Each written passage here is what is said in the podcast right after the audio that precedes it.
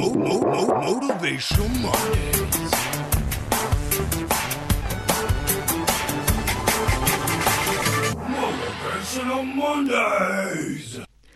You're listening to Roundtable's Motivational Monday segment. This is when we share positive quotes and stories that get you feeling right for drowsy Monday, Monday blues. You know, there's just not that many positive uh, things to say about Monday until you listen to Roundtable. So, Niu Honglin, this week, let's start with you. What's Oh, your sure. motivational Monday thing to share with us? My motivational Monday is not a motivational Monday quote, but rather a story. So Even better.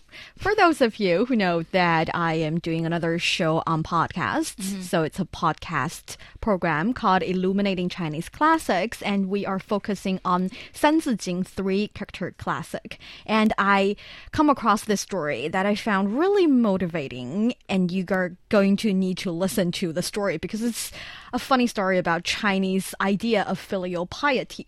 If you talk about My brain hurts. if you talk about filial piety in the Chinese context, especially in around 500 BC, you thought the idea was to listen to your parents no matter what. Mm-hmm. You thought it should be like, I need to be obedient, I need to be the best son in the world, and, you know, if my parents wanted me to kill a rabbit, no matter how much I love it, I'll kill it. But it's mm. not exactly the idea. That's the point here. So the story is about Zeng Zi. So he is a student of Confucius, uh, Confucius, and he is also the writer of 大学, the Great Learning. And the story was that when he was a little boy, he was doing some farm work back in the backyard mm-hmm. and he made a mistake. And his father was very angry because his father believed the reason that he made a mistake is because his attitude is not straight. He's not doing things careful enough. Mm-hmm. So his father got carried away and bit him, beat him with a stick, and he passed out. And when he wakes up, he showed his parents that I'm still healthy, I'm okay, and I'm not holding a grudge. I'm a healthy young boy. And then he told the story to Confucius. So you might think Confucius is going to praise him for listening to his father, but mm-hmm. no, that's not what Confucius did. Confucius said, You shouldn't have let your father into this awkward situation because thank God you're fine, but what if you're not? It's not the decision that your dad would full willingly make. It's more like he, he got carried away. So you should be a good son by providing him with the opportunity to make the right decision. You should run away. And when he cools down, you come back and tell mm-hmm. him that you're so- sorry and to avoid him making a huge mistake that he will be regret. Mm-hmm. So this is in contradict of what I thought was the traditional idea. And I shout out to parents out there 500 BC ago, the idea was to your kids should have helped you make the right decision instead of listen to each and every one of your order. Mm-hmm. This motivates me because now I feel like I have the courage to always take the extra mile to find out what exactly is the truth, even though that's um, first of all, being a journalist, but also even though for the things that you take for granted, you think are the fact, you think has been passed for hundreds and thousands of years, that's not the case. If you go online, search for the right information, you would realize that a lot of ancient people are very wise, and when you quote them, you can quote them at least correctly. I have to say, I totally agree.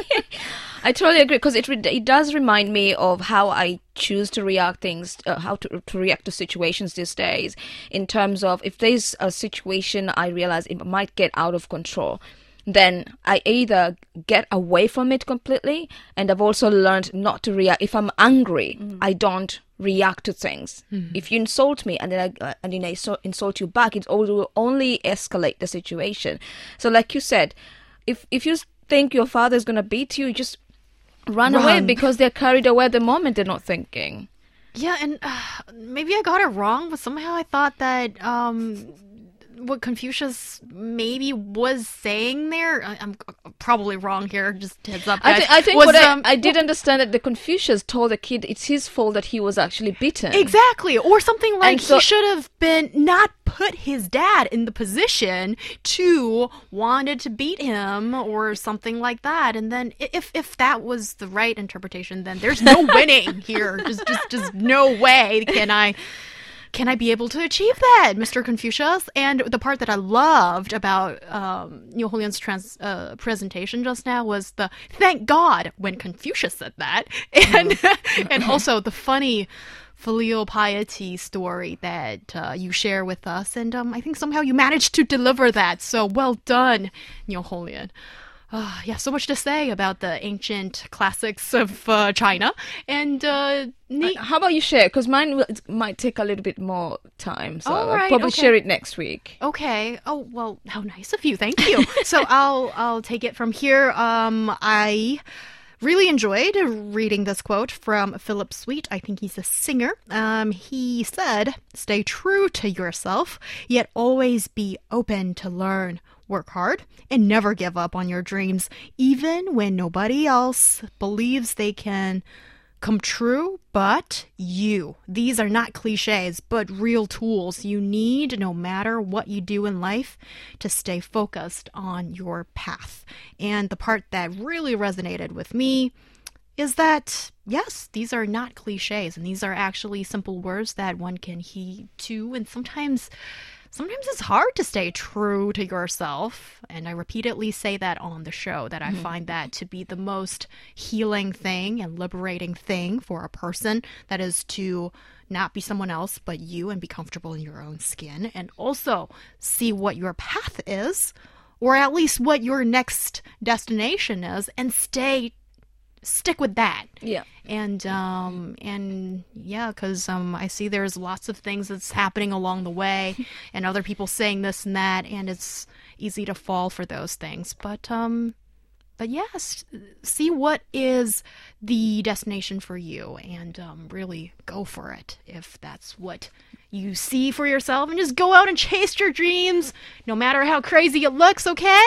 You're listening to round table and that brings us to the end of today's show